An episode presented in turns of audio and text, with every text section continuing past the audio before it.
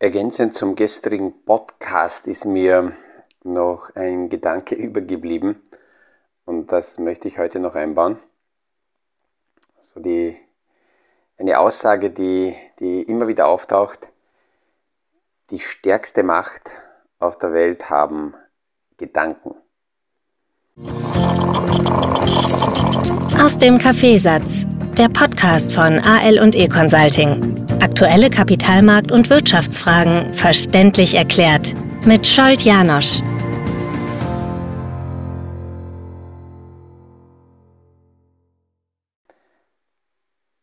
Es ist faszinierend, wenn man darüber nachdenkt, weil einerseits im ersten Moment ist es fast egal, ob das unsere Gedanken sind oder ob das fremde Gedanken sind, weil Gedanken machen auf jeden Fall etwas mit uns. Es ist natürlich immer die Frage, wie weit wir diese, diese Entfaltungskraft der Gedanken unter Kontrolle halten können, weil die Gedanken sowohl positive als auch negative äh, Entwicklungen einmal entfalten können und daraus kommt dann unsere Reaktion. Die, äh, sehr viele können noch im ersten Moment gar nicht unterscheiden, ob äh, die Gedanken, die sie gerade haben, eigene Gedanken sind oder extern eingepflanzte Gedanken. Wo kommen diese extern eingepflanzten Gedanken her? Naja, durch die Medien, es wird auch von der Politik äh, sehr stark benutzt. Und äh, es, es, es gehört sehr viel Training dazu, ähm, um, um äh, mit den Gedanken richtig zu arbeiten und zu analysieren, zu beobachten, ähm, eben sind es meine, was hat diese Gedanken ausgelöst, lasse ich die überhaupt zu und in welche Stimmungslage versetzen mich dann meine Gedanken. Ähm, deswegen ist es so, dass ähm, wenn, wenn etwas passiert und äh, die aktuelle Situation ist sehr schizophren. Gestern sind hier in Österreich die Zahlen rausgekommen und wir haben fast Vollbeschäftigung. Das heißt, auf der einen Seite ist die Arbeitslosigkeit sehr niedrig und man müsste sagen, das sind äh, Nachrichten, die dann kommen, wenn es wirtschaftlich gut läuft. Und auf der anderen Seite merken wir, dass irgendetwas im gesamten äh, Werkel nicht stimmt. Die hohen Energiepreise, die hohe Inflation, äh, das stimmt irgendwie nicht wirklich zusammen. Und äh, deswegen tun sich sehr viele Menschen so schwer, die aktuelle Lage nüchtern aus der Distanz zuzuordnen. Spannend ist ja in diesem Zusammenhang, dass der Kapitalmarkt, dass die Börse tatsächlich die, Bör die Zukunft handelt, weil dort sind die Kurse nicht unbedingt am Fliegen, die Kurse widerspiegeln nicht die Vollbeschäftigung von der aktuellen Situation. Das heißt, die Börse erwartet offensichtlich einen deutlichen Rückgang, eine recht scharfe ähm, äh, Rezession. Und, und wenn, wenn wenn jemand weder mit den eigenen Gedanken richtig umgehen kann, noch die Entwicklungen an den Kapitalanlagemärkten nicht richtig zuordnen kann, dann, dann ist man tatsächlich komplett getrieben und ähm, wird, wird durchgedreht durch einen durch diesen emotionalen äh, äh, Fleischwurf, Fleischwolf. Kommt immer wieder die Frage, wie lang die amerikanische Notenbank, die Fed, die Zinsen äh, hochhalten wird und wann die amerikanische Fed ihre Politik ändert. Wir können derzeit nur vermuten, dass solange im Immobilienmarkt keine deutlichen Einbrüche sichtbar sind, wird sich hier vermutlich nichts ändern. Und äh, gestern war eine außerordentliche Sitzung der amerikanischen Notenbank einberufen worden. Sehr viel ist da nicht rausgekommen, was die Inhalte waren.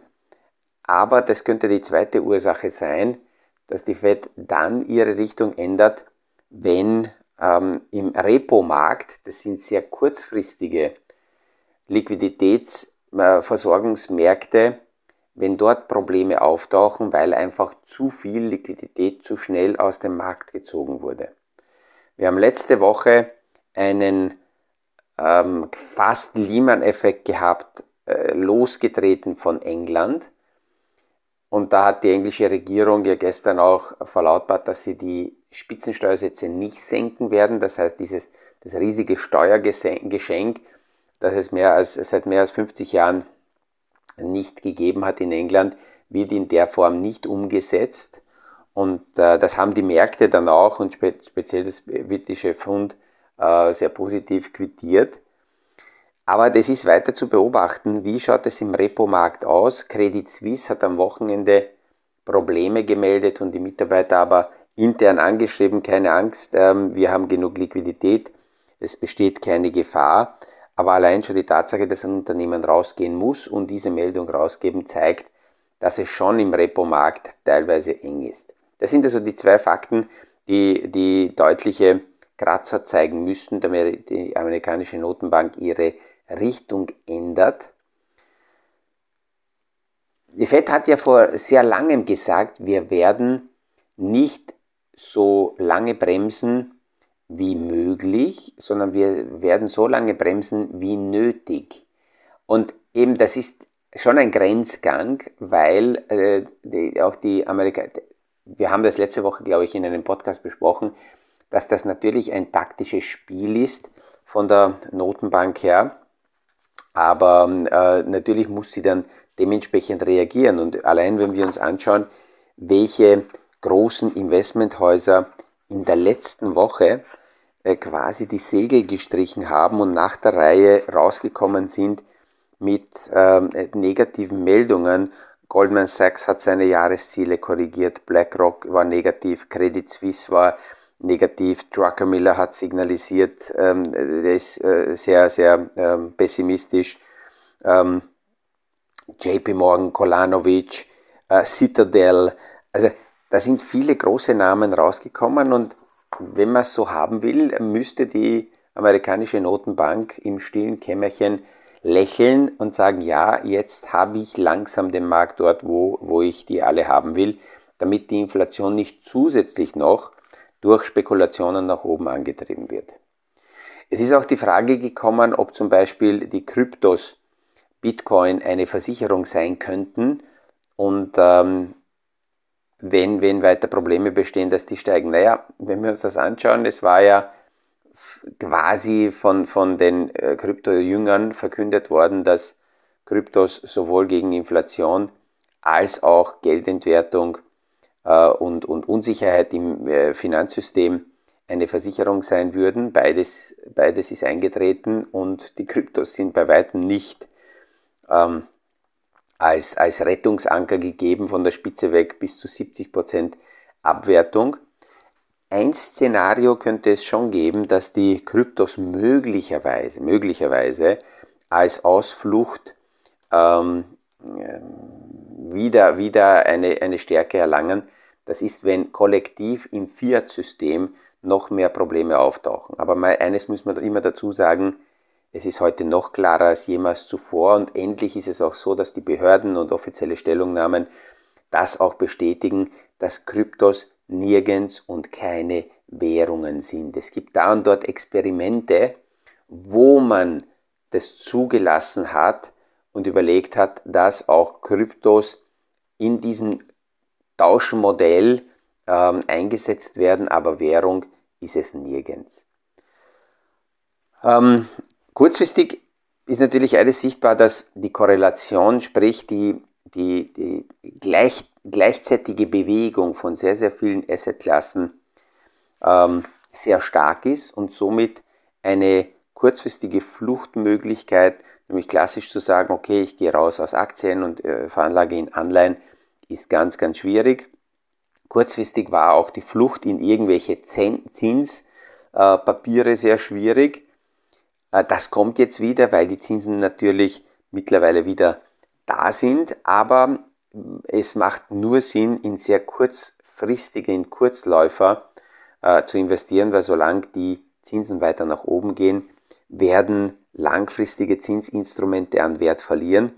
Das haben wir auch besprochen, dass hier langlaufende Anleihen bei steigenden Zinsen durch Kursverluste die Zinsen, die ich bekomme, natürlich äh, wieder auffressen können.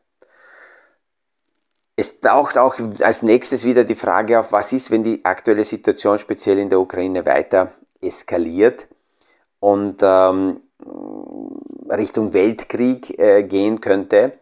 Wenn wir wieder versuchen, hier sehr nüchtern die Sachlage zu analysieren, dann muss man sagen, dass die jetzige Situation für die meisten interessanten Teilnehmer ähm, eigentlich ideal ist und die Wahrscheinlichkeit, dass die aktuelle Situation länger aufrecht gehalten wird, ist höher, weil wenn wir uns die aktuelle Lage anschauen, die ist positiv für Russland, egal wie man es dreht und wendet. Das will man natürlich als, als Gegner nicht, sich nicht eingestehen, aber Russland profitiert einerseits auf der Rohstoffseite, andererseits auf der Energieseite von der Situation. Putin ist nicht daran interessiert, eine liberale Welt aufzubauen, und äh, für im Moment schaut es so aus, dass es für seine diktatorische Richtung ähm, positiv ist, wie sich das derzeit entwickelt. Er bekommt immer mehr, äh, von außen gesehen sieht man, dass er immer mehr Macht bekommt. Er baut sehr vieles um, sehr viele Gegner werden ähm, beseitigt. Wir wissen aus anderen Diktaturen, dass die nicht besonders zimperlich sind und vor allem schon gar keine Angst haben, irgendwelche rechtliche Konsequenzen dann später aus den aktuellen Handlungen hier ähm, haben äh, zu bekommen. Amerika profitiert von der Situation, gerade auf der Energieseite. Die Amerikaner können an Europa ihre Energie, die wir auch abgelehnt haben, wie zum Beispiel Fracking, recht teuer verkaufen. China profitiert von der Situation und ähm, für Indien ist es auch recht äh, positiv, weil die Inder an sehr günstige ähm, äh, Energie rankommen. Negativ ist es ohne Frage für die Ukraine und weil wir so nah dran sind und auch so abhängig, uns selber abhängig gemacht haben vom russischen ähm, Öl und Gas, deswegen ist es negativ für Europa.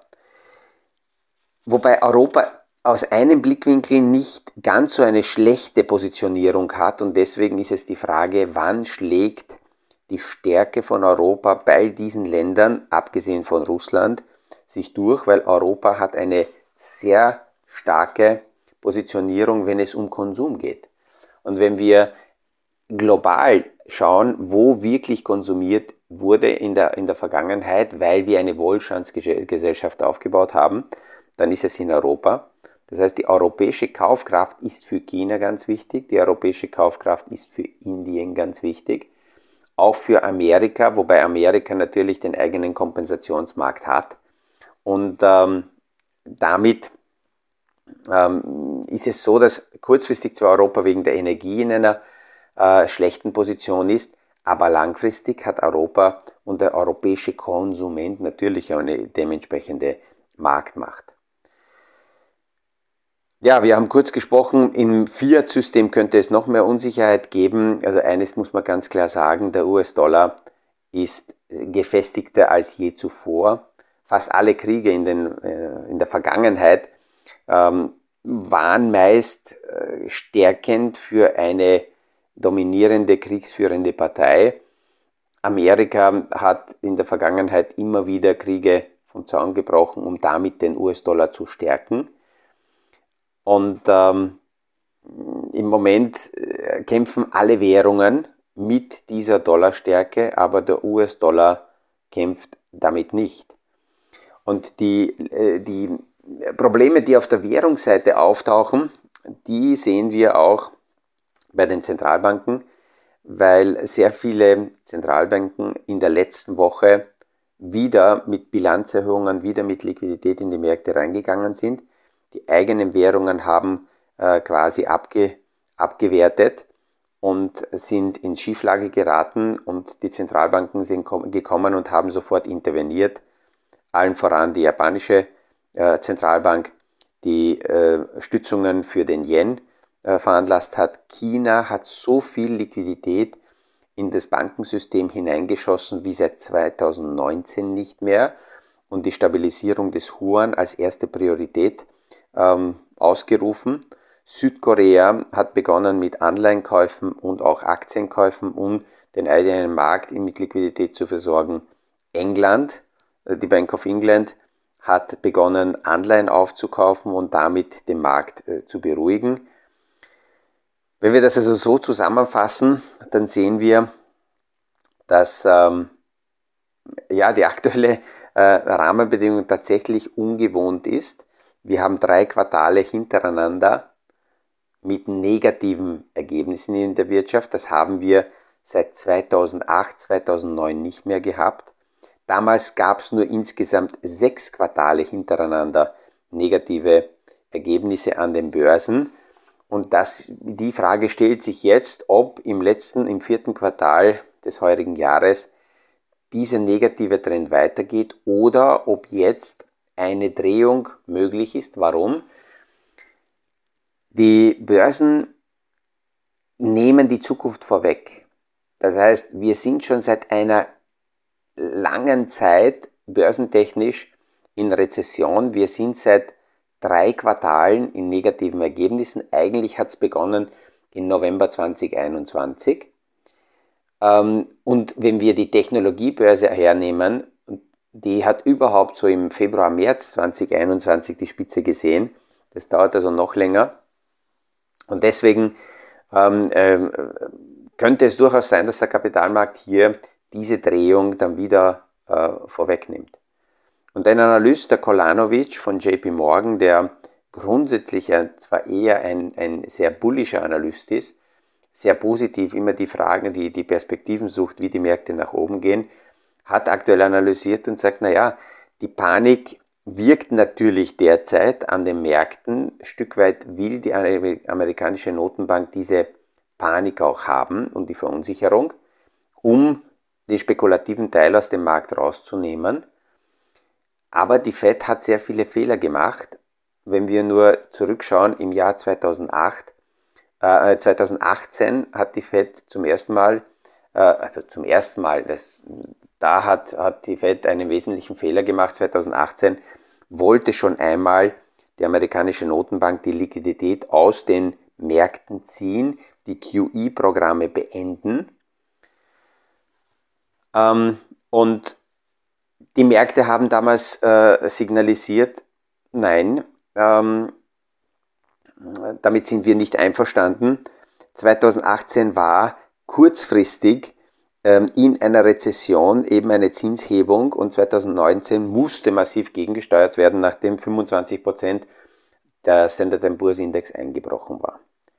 2021 hat die amerikanische Notenbank zu lange nach, dem ersten, nach der ersten Unterstützung nach der Pandemie, die hätte schon beendet werden sollen, wahrscheinlich im September 2020. Trotzdem hat sie weiter Liquidität in eine Blasenbildung hinein weiter produziert. Damals sind die NFTs auf der Kryptoseite, die Specs, massiv explodiert. Die Specs sind also diese Hüllen, all jene Unternehmen, die an die Börse gebracht wurden, nur um Geld einzusammeln, aber noch überhaupt keine eigenen Geschäftsmodelle gehabt haben. Die Specs sind grundsätzlich in der Form, wie wir es damals gesehen haben, tot. 2022 macht jetzt die Fed wieder einen Fehler, indem es mit Vollgas, mit beiden Beinen und legt sich auch noch auf die, auf die äh, Bremse drauf, eine Vollbremsung hinlegt, die Zinsen massiv hochfährt, die Bilanz abbaut und die, die, die Auswirkungen von dieser radikalen Handlung, die werden wir erst eben zeitlich versetzt sehen. Und ähm, deswegen sagt Kolanovic, das, was die amerikanische Notenbank jetzt aktuell macht, sollte man nicht für endgültig und fix als bare Münze nehmen, weil natürlich wird sie und muss sie reagieren. Sie will zwar ihre Glaubwürdigkeit zurückgewinnen, nur mit einer zu starken Bremsung, die jetzt gemacht wird, könnte die Glaubwürdigkeit wiederum gefährdet sein. Und deswegen ist die aktuelle Lage, die wir derzeit haben, aus Realitätssicht und wie es derzeit ist, natürlich nicht besonders rosig, aber wenn wir darauf schauen, welche nächsten Schritte notwendig sind, ist es möglicherweise schon wieder deswegen positiv, weil das ein Kontraindikator sehr oft in der Vergangenheit war, wenn die Stimmungslage so negativ war, dann waren die Kurse zum Kaufen recht gut. Und das Wichtige ist, gerade bei sinnvollen äh, äh, Portfolios und Konzepten sollten wir nicht darauf äh, schauen, wie fühlen wir uns aktuell, äh, sondern die Strategien, die hoffentlich gut aufgestellt sind, durchziehen. Und äh, wenn, wenn wir darauf warten, dass die Stimmungslage sich wieder bessert und dass wir uns besser fühlen bei Investieren, könnte es zu spät sein, weil dann die Märkte schon die Tiefskurse längst hinter sich gelassen haben. Mit diesen Gedanken verabschiede ich mich heute wieder mal. Heute am Abend werde ich mit dem Martin Mikulik im, äh, in diesem Monat, monatlichen Kapitalmarkt-Talk eben genau zu diesen Themen uns äh, austauschen, werden wir uns unterhalten. Wer also Lust hat, hier dabei zu sein, kurz eine Nachricht und dann werden wir die Zoom-Webinar-Zugänge zuschicken. Es wird aber auch eine Aufzeichnung geben, so dass in in den nächsten Tagen bereits im YouTube-Channel diese heutige Aufnahme angeschaut werden kann. Ich wünsche einen schönen Tag, liebe Grüße und freue mich, wenn wir uns morgen wieder hören beim nächsten Podcast aus dem Kaffeesatz. Das war aus dem Kaffeesatz, der Podcast von AL und E Consulting zu aktuellen Kapitalmarkt- und Wirtschaftsfragen, verständlich erklärt mit Scholt Janosch. Aktuelle Fragen, Rückmeldungen und Anmeldungen zum nächsten Kapitalmarkt-Talk findet ihr auf unserer Homepage www.aleconsulting.at.